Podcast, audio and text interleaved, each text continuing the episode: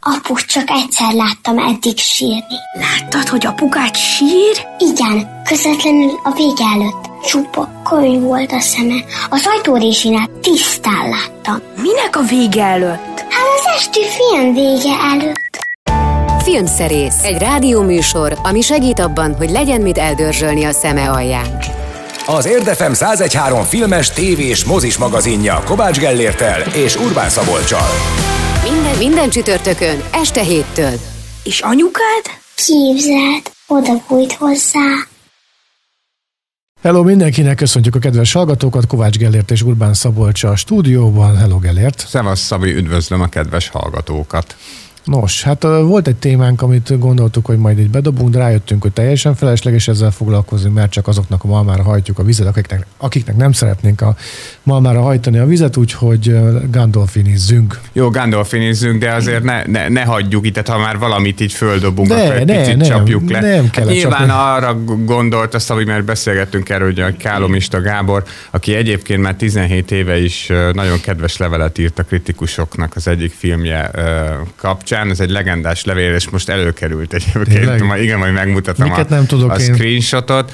Uh, a, úgy kezdi, hogy kedves kritikus barátaim, és a barátaim idézőjelbe van uh, téve. Szóval, hogy ő Hol az új produkciója kapcsán, melynek címe El Tuk, hát, hogy kifakadt, hogy állítólag el akarják hallgattatni a mozik az ő filmjét, ami, ami alapvetően rendkívül vicces, így 2021-ben pláne egy Kálomista Gáborról. Na, ez az, amiről nem beszélünk mélyebben, amiről pedig igen, hát ő James Gandolfini, aki még csak most lenne 60 esztendős, durva, néhány durva. napja töltötte volna be, és hát ő egy rendkívül népszerű karakterszínész volt, aki igazából egy főszereppel lett világhíres, egy sorozat főszereppel, ugye a Mafiózók című sorozatról van szó, ami most egyébként azért is aktuális, mert hogy az ő fia fogja majd alakítani Tony Sopránót fiatal korában a hamarosan bemutatandó filmben, játékfilmben,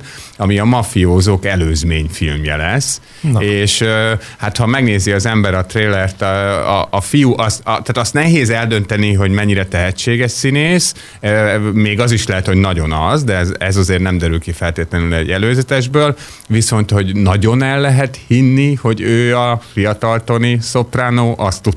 Tehát, hogy ebből a szempontból nem csak marketing értéke van annak, hogy ő alakítja a saját apját, hanem hát az illúzió is meglehetősen erőteljes, aztán majd magát a filmet meglátjuk, elég régen készítik elő. Egyébként nyilván egy ilyen előzményfilmnél az nagyon fontos, hogy érdekesek legyenek azok az események, amik a, a későbbi maffia főnök fiatal korában történtek. A Gandolfinival meg az van, hogy, hogy ő szerintem az a fajta színész volt, akit egyrészt azért beskatujáztak, tehát hogyha mondjuk megnézzük a mozifilmes szerepeit, ott azért a legtöbbször bérgyilkosokat, vagy valamilyen simlis alakot játszott. Hát vagy gonosz embert játszott. Vagy gonosz ember, de még, még ezekbe a gonosz emberekbe is volt valami mackóság, ami ebben az esetben ilyen gyilkos medve volt mondjuk, ahogy én ezt le is írtam róla a Facebook posztban, de, de még, még abban is volt valami, ha nem is szimpatikus, de valami, amitől vonzónak érezte ezt a karaktert. Például most írtán ugye tiszta románc jut eszembe, aminek az egyik ikonikus jelenete, amikor a Patricia Arquette ilyen mindenféle tárgyakkal, hát veri agyon gyakorlatilag a, a Gandolfinit, akit, aki őt el akarja rakni lábalól, Elvis szoborral, meg nem tudom, ez egy ilyen elég híres jelenet a Tarantino forgatókönyvből ké- készült ez a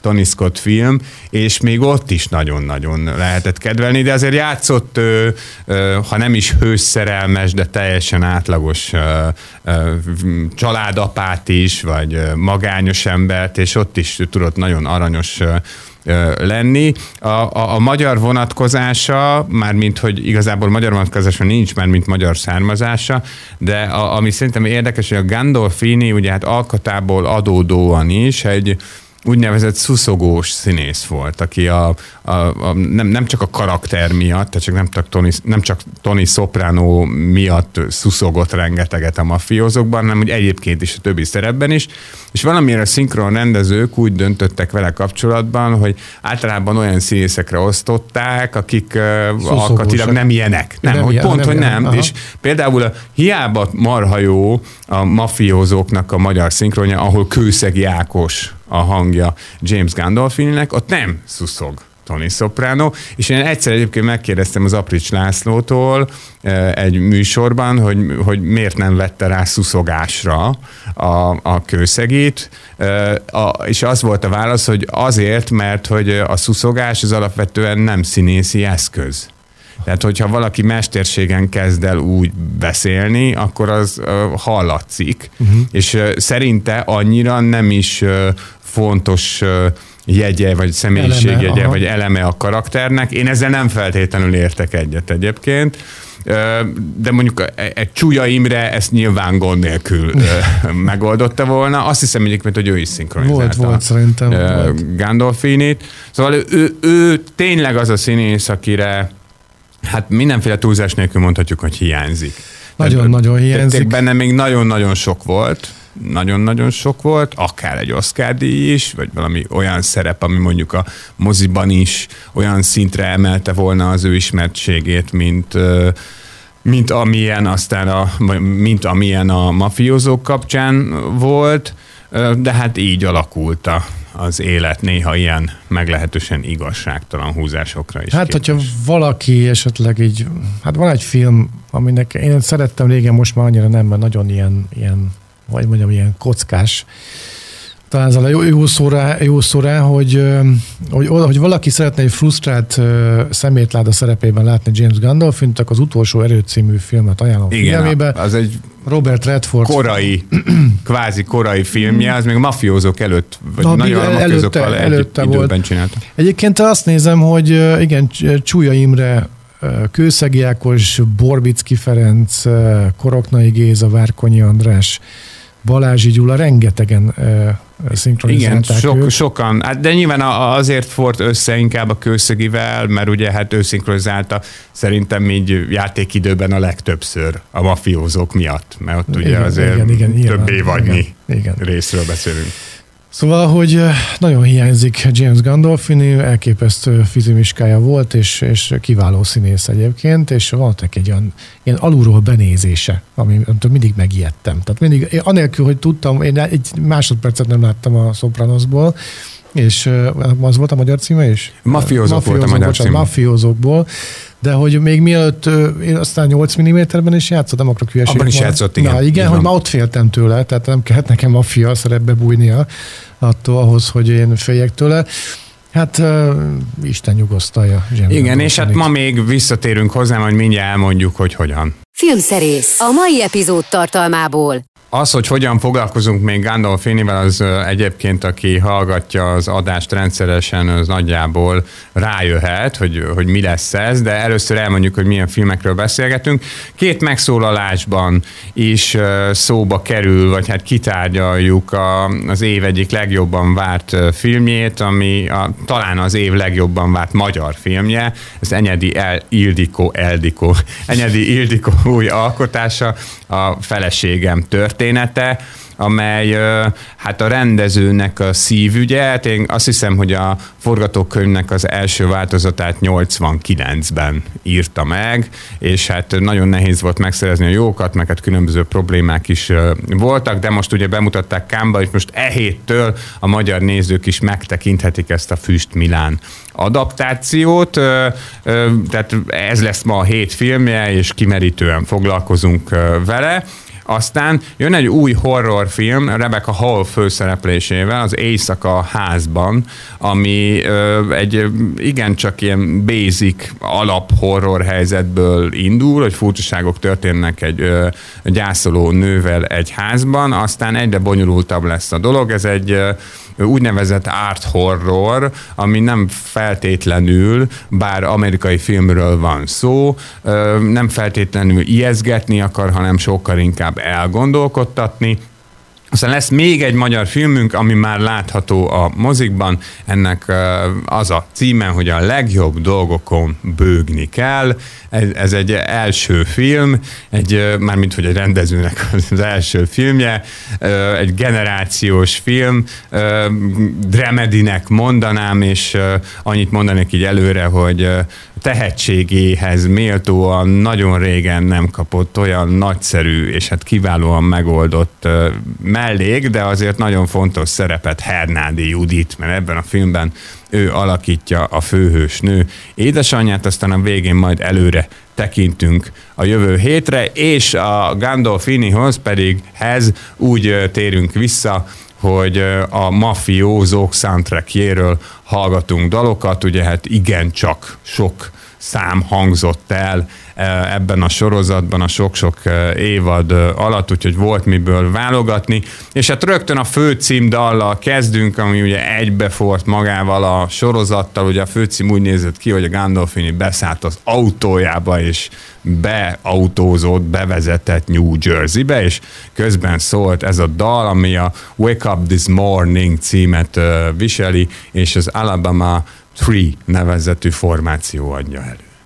Filmszerész, a hét filmje. Most következik majd az, amikor leginkább eh, te fogsz beszélni. De egyébként csomószor ezt mondod, aztán kiderül, hát, hogy van kapcsolódás. Ne, megmondom őszintén, hogy Enyedi Ildikó művészetével kapcsolatban, addig, amíg te nem mondtad ki a nevét ennek a filmrendezőnőnek, azt sem tudtam, hogy a világon Az van. én 20. századomat nem Semmi. láttam? Simon Mágust? A Simon Mágust, azt láttam, Andorai Péter. Aha. A, Tesős élekről?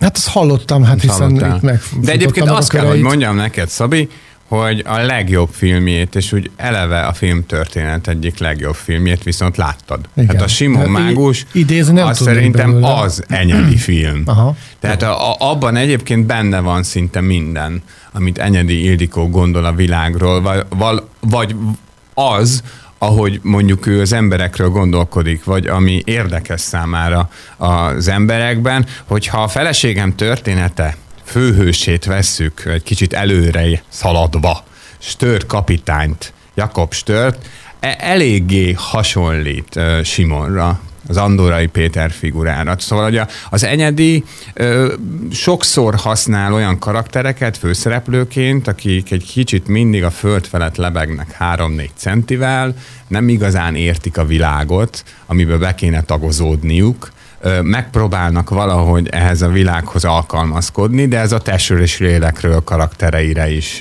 igaz, de valami mindig kívülállóak lesznek.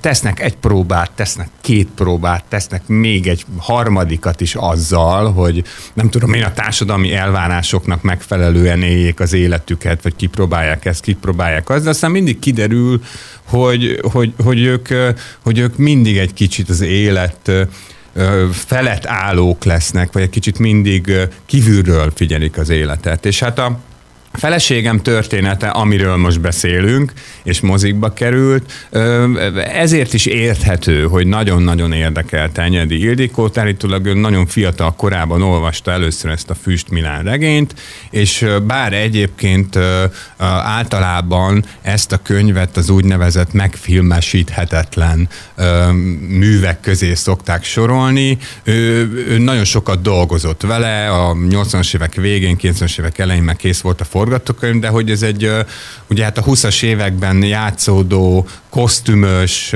meglehetősen, ebben az értelemben meglehetősen látványos film, és hát a, a, az Enyedi Ildikó pályában sajnos volt egy erőteljes törés, amikor ő nagyon hosszú évekig nem készíthetett, vagy nem készített pontosabban filmet, különböző csalódásai, szakmai és emberi csalódásai miatt, és ugye az ő nagy comebackje az a testörés lélekről volt, ami hát ugye Berlinben fődíjat nyert, és egészen az Oscar jelölésig jutott, és hát utána egyértelmű volt, hogy ha, ha van olyan helyzet, amiben még egy magyar rendezőre is el lehet mondani, hogy nagyjából azt csinál, amit szeretne, akkor az ez a helyzet volt, de a feleségem története az olyannyira pénzigényes, nagyszabású film, hogy még így is egy többszörös koprodukcióban tudott megvalósulni, tehát német, francia, olasz és persze magyar, tehát elsősorban magyar filmről beszélünk.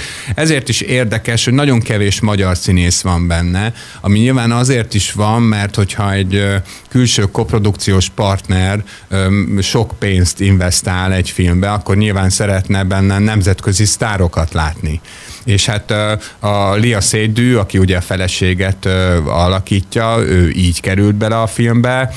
Na most nagy bajban leszek, és mindig nagy bajban vagyok, amikor ennek a színésznek a nevét ki kell ejteni. A, a Jakob Stört egy hát olyan kvázi két méteres figura alakítja, a holland Gies Naber azt hiszem így kell ejteni. Teljesen jó, a neked. És őt is egyébként egy magyar rövidfilmben látta Enyedi, vagy Enyedinek egy munkatársa, mert hogy valahogy megtalálta egy főiskolás, egy régi SZF-és főiskolás, és azt hiszem, egy pornó producert játszott a rövidfilmjébe, no. és ott látták, és akkor már egyébként nem igazán árulja el szerintem teljesen érthetően az enyedi, hogy ki volt az, de akkor már megvolt az, hogy kivel akarja eljátszatni végül Stört kapitányt, és leváltotta. Nem úgy, mint ahogy mondjuk a Vissza a jövőbe esetében Erik Stolzot Michael J. Foxra, tehát nem kezdtek el még forgatni, de már nagyon erőteljesen az előkészítés fázisban voltak, amikor a, a Náber megérkezett ebbe a, a filmbe, és hát elvileg az első bemutatója a feleségem történetének ö, ö, tavaly őszre volt kitűzve, ö, tavaszra őszre, csak aztán a, a Covid miatt nem is csak a bemutató, hanem az utómunkák is elhalasztódtak, vagy hát inkább elnyúltak, úgyhogy ezért volt most a Cannes Filmfesztiválon a, a premierje. Nagyon érdekesen fogadták a filmet kint Cannes-ban. Az amerikaiak kifejezetten utálják ezt a filmet, ha valaki fölmegy a Rotten Tomatoes oldalra, egészen döbbenetes számot talál, 14 on áll a film, amin tényleg a legrosszabb filmek szoktak állni, de ha megnézzük az európai kritikákat, azok szinte mintha egy másik filmet láttak volna. Nekem egyébként megvan a tippem arra, hogy miért van ez az erős kontraszt. A, a, a kétféle megközelítés között. Nem szeretek ilyet mondani, kollégákról pláne nem, de hogy azért az sokszor bebizonyosodik ám, hogy az amcsik nem annyira értik ám az európai filmet. Szóval, hogy van egy típusú európai film, amit igen, és amit itt szeretnek akár másolni is, vagy ö, olyan filmeket csinálni, de van az a filmnyelv, ami nagyon nem az övék. És hát Füst Milán, meg hát Füst Milán lefordítása filmnyelvre, az nagyon nem az övék ez úgy tűnik. Mondom ezt úgy egyébként, hogy én meg is értem, majd nem sokára beszélünk a filmről, tehát elmondom róla a véleményemet, hogy én, én értem is, hogy mire gondolnak, meg a vetítésen, én egy premier előtti vetítésen láttam közönséggel, mármint hogy hétköznapi közönséggel és nem, nem kollégákkal, és ott történt valami, ami, amiben szerintem azért nagyon ügyesen benne van az, vagy, vagy nagyon érzékletesen benne van az, hogy, hogy milyen film ez a feleségem története, és hogy azért tényleg nem egyszerű a befogadása, de úgy tűnik, hogy a közönség nagyon-nagyon érdeklődik, mert a, a premier előtti vetítések abszolút teltházal mentek, aztán kíváncsi vagyok, hogy ez a 160 69 perces történet hány nézőt fog majd a mozikba vonzani, de hát ez majd egy olyan egy-két héten belül kiderül, akkor már látni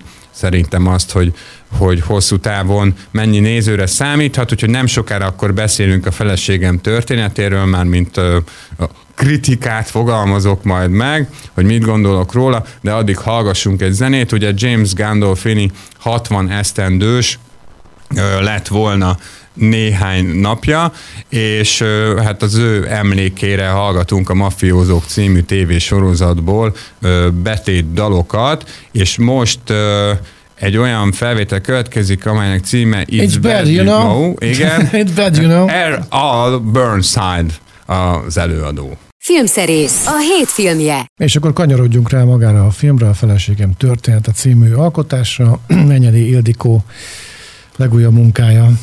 Igen, hát ahogy említettem az előző megszólásban, ez nem rövid ez a film, hanem 169 perces. Akkor hosszú. Ha, akkor hosszú, hát majdnem három órás, és hát hogy ez most indokolt vagy nem indokolt, Ugye ilyenkor általában az jut az ember eszébe, vagy az első dolog, amit így mondana, hogy történik-e ebben a mm, sztoriban vagy filmben annyi, ami indokolja a 170 percet, de szerintem azért ez tévút. Tehát nem feltétlenül az dönti el, hogy a cselekmény szintjén, a történet szintjén mennyi minden történik egy filmben. Egyébként viszonylag nagy időszakot ölel át a sztori, de nem az a fontos. Nagyon érdekes az, hogyha ha Füst Milán regényét, a feleségem történetes törkapitány feljegyzései című művet mondjuk az amerikai stúdiófőnököknek szeretnénk speechelni, és azt mondanánk nekik, hogy hát miről szól, akkor előadható ez ilyen high concept filmként, tehát egy fickó ül a barátjával a kávézóban, és fogadást kötnek, hogy az első nőt elveszi feleségül, aki belép a kávézóba. Na ez egy olyan alapötlet, amire így mondhatnák a stúdió főnökök, hogy jó, hát ebből csináljunk filmet, lehet belőle romantikus végjátékot, meg ilyesmit csinálni. De hát így nem erről van szó, hanem, hanem egy meglehetősen bonyolult szövetű, nagyon sűrű szövegről, ami, ami alapvetően sokkal inkább störkapitány története, mint a feleség története. Utaltam rá, hogy ő mennyire szereti az ilyen kívülálló figurákat, és itt is erről van szó, hogy adva van egy fazon, aki világ életében, vagy hát ha nem is világ életében, de már jó ideje a tengeren tölti hajós kapitányként életének nagy részét, és hát egyszer csak úgy dönt, hogy ő kimegy a szárazföldre, és keres magának egy feleséget, mert hát ez a filmben annyival van benne, vagy úgy van benne, hogy panaszkodik a szakácsnak, hogy fáj a hasa. És azt mondja neki a szakács, ez biztos azért van, mert nincs feleséged és akkor hát ő úgy dönt, hogy akkor legyen felesége, és akkor egy kávézóban az első gyönyörű nő, konkrétan szerencséje van, mert éppen a Lia Szédű jön be, elveszi feleségül, és az ő házasságuknak a története ez a film, féltékenykedések, bizalmatlanságok, alkalmazkodni, vágyások rendkívül intim módon lefilmezve. Tulajdonképpen a 169 percből legalább 130 perc pici túlzással egy hálószobában játszódik. És, és, és nagyon, nagyon érdekes az a fajta dramaturgiai modor, ahogy az Enyedi megcsinálta ezt a filmet. Az amerikaiak azt utálták benne nagyon, hogy bár ö, ö, egy kosztümös filmről beszélünk, de mégis megvonja a nézőtől a, azt a fajta epikusságot, ami úgy általában jelen szokott lenni ezekben a filmekben. Hát nem egy angol beteg kétségtelen. Tehát, hogy, hogy valahogy úgy próbál meg nagyon-nagyon intim lenni, hogy közben a néző egy ilyen 20-as években játszódó filmtől mást várna el. Nehéz végignézni egyébként, mert sokat is beszélnek benne, igazából a, a nem, nem mondhatni a szó, hát nem is tudom, milyen nagybetűs értelmében szenvedélyes filmnek, de mégis szétfeszíti a megérteni akarás, hogy az emberi kapcsolatokat, nem is feltétlenül a férfi-nő viszonyt, hanem úgy alapvetően az emberi kapcsolatokat, hogy, hogy, hogy milyen kompromisszumokat kell ahhoz hozni, hogy elfogadjuk a másikat, hogy van-e értelme egyáltalán bizonyos kompromisszumokat meghozni.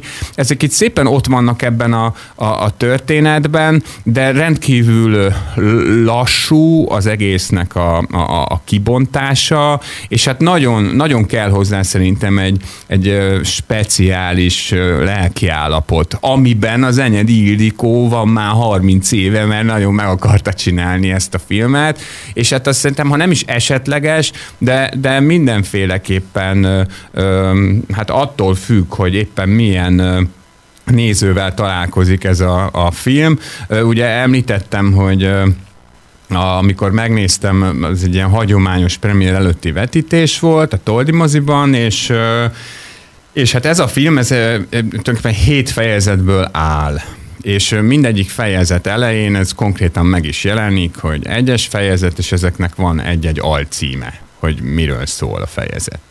És amikor már szerintem olyan 140-150 percnél tartottunk a játékidőben, egyébként egy viszonylag fegyelmezett jó kis közönséggel láttam a filmet, bár a mögöttem agyamra ment egy párocska, akik még ki is mentek popcornért, és, hát- és hát ezekben a filmek... Film közben? Film közben, igen. és hát szerint, de az a vicces, hogy ők voltak egyedül a teremben, akik egyáltalán popcorn tettek. Hát, mm. hogy amikor csak tényleg egy pár van, aki úgy dönt, hogy ezt végig fogja zabálni ezt a filmet, és ebben a filmben nagyon nagy csendek vannak. Tehát van az, amikor te két főszereplő, aki nézi egymást, és amikor ebbe a csendbe így így belezörögnek, az szerintem nem csak az olyan hülye színefileket zavarja, mint amilyen én vagyok, de, de azért ez így megszűnt. No, és amikor mentünk előre ezekben a fejezetekben, akkor azt hiszem az ötödik fejezet jött, és akkor előttem, egy előttem ülő, már nem tudom, hogy milyen korú pár, mert ezt nem figyeltem, ból az egyik ilyen nagyon halkan és tényleg nagyon fegyelmezetten, meg kedvesen, tehát a többieket nem zavarva oda suttogott a másiknak, de hát olyan hangerő, hogy azért lehetett hallani, hogy már csak. Mármint a fejezetekből. De ebbe a már csak kettő van hátrában, nem volt benne az, hogy utálom ezt a filmet, hogy menekülnék el, vagy nem tudom, hanem inkább az volt benne, hogy, hogy végig akarom nézni, érdekel nagyon, de azért fáradt vagyok. Mm. Azért hosszú volt, azért igénybe vett. És ez egy ilyen film, tehát ha aki arra válkozik, hogy megnézi, az készüljön fel rá, hogy adni kell ennek a filmnek. Tehát nem csak a film ad neked. Ne, nem feltétlenül, de én egyébként Enyedivel is így vagyok. Az a helyzet, hogy már mint hogy az ő életművéből, hogy én sokkal jobban szeretem egyébként azt, ahogy másokra hatnak az ő filmjei mint eleve a filmjeit. Tehát, hogy én azért egy kicsit másképpen gondolkodom a moziról, vagy hogy mondjam, másféle filmek szoktak rám igazán hatni mint amilyeneket ő csinál, de, de nagyon-nagyon közel áll hozzám az, hogy ő ennyire humánus filmeket készít, hogy, hogy neki elsősorban valóban tényleg az ember van a középpontban, akkor is, hogyha egy nagy füst Milán adaptációt csinál, úgyhogy a figyelmet mindenképpen megérdemli, és nagyon büszkék is lehetünk erre a filmre. Még ha néhány szót megengedsz, majd akkor a következő megszólalások rövidebbek lesznek. A magyar szinkronról érdemes szerintem beszélni, mert ugye itt egy olyan filmről van szó, amiben legalább két-három nyelven beszélnek eredetileg a, a színészek, mert hogy legalább két-három országból valók és a közös nyelvük az az angol, tehát leginkább angolul beszélnek, viszont itt van egy holland fazon, aki holland akcentussal beszél angolul, van egy francia nő, aki francia akcentussal beszél angolul, és itt tovább, és itt tovább, néhány magyar is van benne, és hát úgy döntöttek a készítők, hogy a filmnek a hivatalos változata, tehát nem az, amit Kámban bemutattak, hanem amit mondjuk Magyarországon hivatalos változatként kezelnek, az a szinkronizált verzió lesz, és készítettek hozzá egy nagyon érdekes szinkront, most mondjuk a, a Mephisto-t mondanám példaként, hogy nagyjából így tessék elképzelni, hogy ugye ott is a Klaus Maria Brandauer hangja a Szakácsi Sándor volt, és amikor a Mephisto-ra gondolunk, akkor egyébként abból a filmből elég nehéz beszerezni az eredeti nyelvű verziót, akkor mindig erre a szinkronizált verzióra gondolunk, mert alapvetően magyar filmként él bennünk a Mephisto. És a feleségem története is ilyen. Nagyon érdekes, mert hogy ugye a Bátori Orsi rendezte a, a szinkront ö, párban az Enyedi Ildikóval. Másfél hónapig vették föl, a, magát, a, a szinkront, ami, ami tényleg iszonyú meló, és tényleg még a legutolsó, legkisebb mellékszerepben is Gáspár Sándorokat, meg Mácsai Pálokat lehet ö, ö, hallani. Ö, ö, Hajduk Károly lett egyébként a hangja a férfi főszereplőnek, a női főszereplőnek pedig Kurta Niké, és ö, Hát tök érdekes szerintem a szinkron. Nem merem rá azt mondani, hogy rátapad a filmre, mert mondjuk Túróci Szabolcs kapott egy eléggé hangsúlyos szerepet benne, és hát ő, őt nagyon nehéz az arcáról leválasztani. Tehát ő szerintem azért nem is szinkronizál ö, sokat. Ö, én nem vagyok benne biztos, hogy nem kellett volna ezt az egész szinkront egy szinkron rendezőre rábízni, de, de nagyon érdekes lett, és egyáltalán nem lett rossz. Ami meg egy ilyen fun fact, vagy egy ilyen érdekesség itt tényleg a végére, hogy ugye Hajduk Károly, a hangja, hogy említettem, Giz Nabernek a, a filmben, viszont Hajduk Károly is szerepel a filmben, egy viszonylag kicsi, de azért nem egy mondatos mellékszerepben, azt hiszem két-három jelenetben is ö, ö, megjelenik, úgy, hogy a Stör kapitánnyal beszélget. Tehát vannak olyan helyzetek a filmben, amikor Hajduk Károly tulajdonképpen saját magával beszélget egy másik ember bőrébe, és ott Hajduk Károlyt nem Hajduk Károly szinkronizálja, hanem valaki más, úgyhogy hú, nagyon-nagyon bonyolult a dolog de, de én te abban teljesen egyetértettem, hogy, hogy ebben az akcentusos, hát nevezzük káosznak, káoszban rendet kellett rakni. És az, hogy mindenki magyarul kezdett el beszélni, az sokkal befogadhatóbbá tette a filmet, tehát úgymond ebben a dimenzióban kiegyenesítette. Punktum. Punktum. Az I Feel Free című felvétel következik a, a Sopranos, vagy hát Mafiózók című sorozatból. Ez mert, egy Cream szám egyébként. Mert hogy, de jó, mert hogy James Gandolfini 60 éves lett volna a napokban, ezért a zenékkel ráemlékezünk, nem sokára jövünk vissza. Filmszerész, premier. Art horror, azt hiszem, hogy még nem is hallottam ezt a kifejezést. Az, hogy art horror? Hát, hogy igazából most mi van ezzel, hogy art horror? Most akkor hát mű, általában művész, azokra, ha művészkedünk, vagy ijeszgetünk? Nem művészkedünk, nem művészkedünk, meg nincs művészfilm.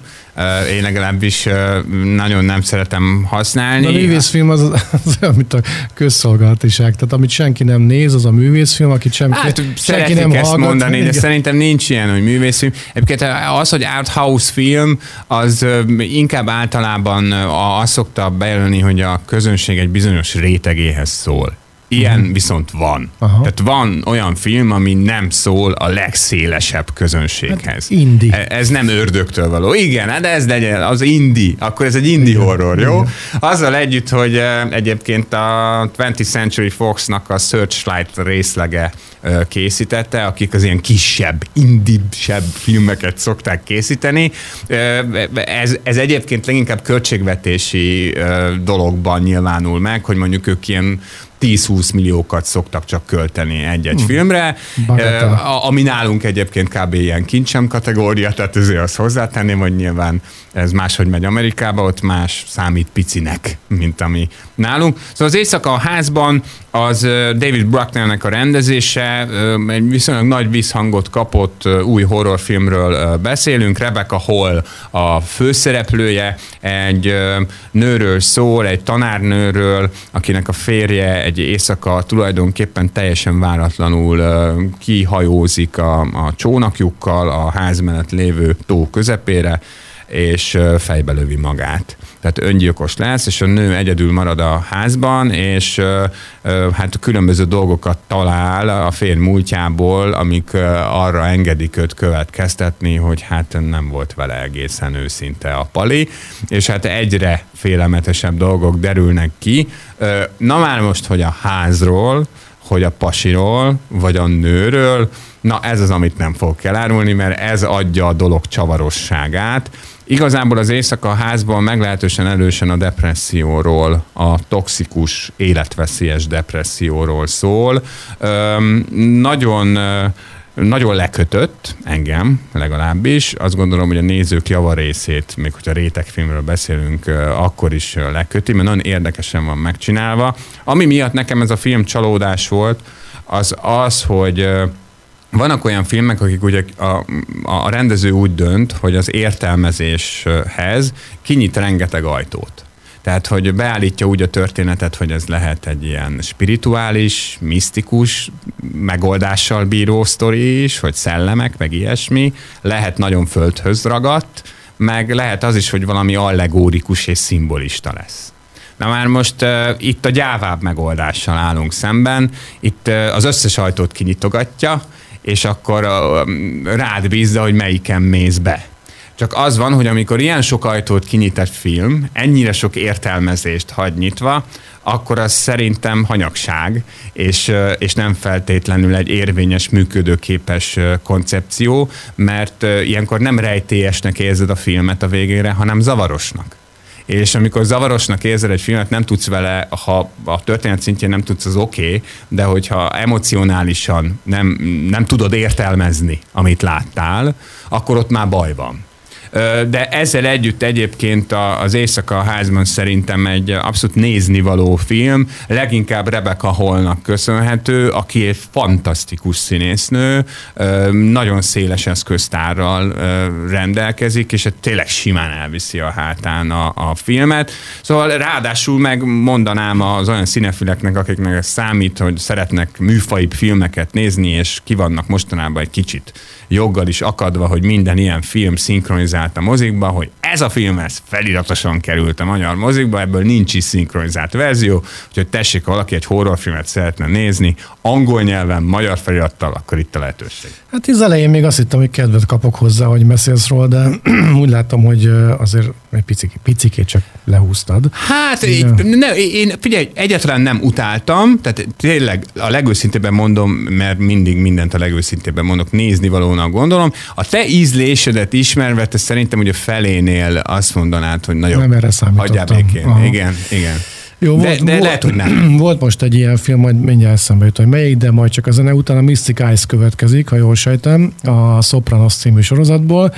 És ami mondom az előadót is. Ami Magyarországon a Mafiózók címen futott, James Gandolfinire emlékezünk ezekkel a zenékkel, akik 60, aki 60 éves lett volna napokban. És a TEM nevezetű formáció adja ezt elő, akik a 60-as években voltak aktívak. Filmszerész. Már a mozikban. A nő, aki úgy esett el a biciklivel, hogy sáros lett az arca, akár ez is lehetne a cím a következő filmnek. Egyébként is tényleg egy olyan nő a főszereplője, aki folyton elesik, vagy ja, konkrétan, vagy igen. csak átvittél. Én ezt nem tudtam. Eltaláltad. Nem, igazából a cím hosszára utaltam ezzel. Hogy, Jó, hogy a legjobb dolgokon bőgni kell. Hát ö, amióta ugye a felkészülés meghatározott időre létre, a mozikba került, azóta azt gondolom, hogy hát föl van adva a lecke, tehát annál minden cím rövidebb. Így ez is. Egyébként első filmről beszélünk, Christina Grossan filmjéről, melynek forgatókönyvére, forgatókönyvére könyvét együtt írta Rainer Micsinyei Nórával, aki a filmnek az abszolút főszereplője. Nórát a legtöbben a Magyarország legnépszerűbb műsora nevezetű komikus szekcióból ismerhetik. Ők csinálják Magyarország legnépszerűbb híradóját, hogy a Lengyel Tamással és a többiekkel a, a, a YouTube-on. Tehát egy igazi komikáról beszélünk, aki valószínűleg azért is írt bele a forgatókönyvbe, mert hogy jól tud poénokat írni és poénokat előadni. Stílusában pedig kicsit Lena Dunham Grahamre hasonlít ő, aki most egy nagyon menő amerikai filmes és forgatókönyvíró, a Csajok című HBO sorozat egyik főszereplőjeként és írójaként tartják őt leginkább számon, de egyébként nagyon sok mindent csinált, például játszotta volt egyszer egy Hollywoodban is, ő volt a Manson családnak az egyik tagja, hogy amikor, amikor a Brad Pitt elment a, a, a farmra, akkor ő volt az, aki azt mondta, hogy I like pussy, mert mint hogy szeretik a pussy nevezető uh-huh. karakter, tehát így, így tudjuk talán a legjobban beazonosítani őt. Neki egy ilyen igencsak önreflektív, a, a, a, a nem tökéletes alakját vállal vállaló stílusa van, és, és hát valóban a, a, a legjobb dolgokon bőgni kell benne, és nagyon hasonló Maja karaktere, akit uh, Rainer Micsinyei Nóra uh, alakít. Az az alaphelyzet, és ez is egy ilyen high concept, hogy, uh, hogy az édesanyja, akit Hernádi Judit alakít csodálatosan, uh, elküldi egy rokonhoz, egy nénihez, hogy vigyen neki uh, vacsorát, de uh, hát már holtan találja a, a nénit, uh, valószínűleg szívrohamot kapott, vagy valami ilyesmi, uh, szól a, a barátjának, aki egyébként orvos, orvos, ők pedig értesítik a halott szállítókat, akik hát egy egész éjszaka alatt nem akarnak jönni, és ez a hölgy a barátnőjével, a, akit Huzella Júlia alakít, beragad ebbe a lakásba. Egy éjszakát eltöltenek egy halott társaságában, és ez, ez a helyzet ez rákényszeríti arra, hogy a saját életében előjövő problémákkal is szembesüljön. Nos, ez egy olyan film, ami nem akar nagyon fontos lenni, és szerintem egy kicsit akarhatna annál fontosabb lenni, mint amennyire akar, mert ez látszik is rajta hogy nem akar úgy igazán átütő lenni. Részleteiben nagyon-nagyon szerethető, tényleg vannak benne nagyon vicces helyzetek, meg ez egy kicsit olyan generációs film, mint amilyen a Reitz Gábornak a filmjei, a Rossz versek és a Van hogy, hogy egy nagyon mai ilyen kapu nyitási pánikban szenvedő ö, 30-asról ö, szól. Szerintem egy kicsit jobban szét van esve a film, mint az kellene, de azt, azt abszolút felelősségem teljes tudatában állíthatom, hogy ez egy szerethető film. James Gandolfinre emlékezünk, aki 60 éves lett volna a napokban, a Sopranos, vagy magyarul a Mafiózók című filmnek a zenéiből szemezgetünk a mai műsorban. Blood is Thicker Than Water című felvétel következik, elért mindjárt mondja, hogy ki az előadója, ha akarod, ha nem, Ja, akkor aha, aha, igen, tovább. igen, mi- mi- mindjárt, mindjárt, mindjárt mondom. Még egyszer mondd a címét? Blood is Thicker Ja, Than Wyclef Jean. Water. Micsoda? Wy- Wycliffe Jean. Ja, tenni? Jean, persze, Igen, persze. ő, ő, abszolút. ő, ő jön most. Itt a filmszerész. Az Érdefem 1013 filmes, tévés, mozis magazinja. Kérjük, pontosan állítsa be a készülékén az élességet. Tényleg gyorsan csapjuk le a fejét a mai műsornak, mert hogy végérehez közeledünk, és nagyon kevés időnk van. Igen, hát jövő héten azt mondják, mert a jósok is azt mondják, meg mindenféléből már, már, már így kijósolták, hogy állítólag tényleg bemutatják az új James Bond filmet, hát. aminek az a címe, hogy nincs idő meghalni. Azt nem merem most megígérni, mert egyelőre még billek, hogy a csütörtöki adásfelvétel meg tudom-e tekinteni magát a filmet, de hogy valamilyen formában foglalkozni fogunk vele a következő adásban is, az egészen biztos, aztán amikor meg tudom nézni, akkor meg ugye majd a véleményemet is elmondom, de hogy jövő héten jön egy egészen fantasztikusan felemelő, nagyon-nagyon kiemelkedő magyar film, ami nekem az idejében az egy kedvenc filmem, a Külön Falka az a címe, egy nehéz sorsú kislány és az ő kidobóként foglalatoskodó robotmúltú apjának az egymásra találásáról szól ez a film. Hát, Szabi, szó, az a film, az egy film.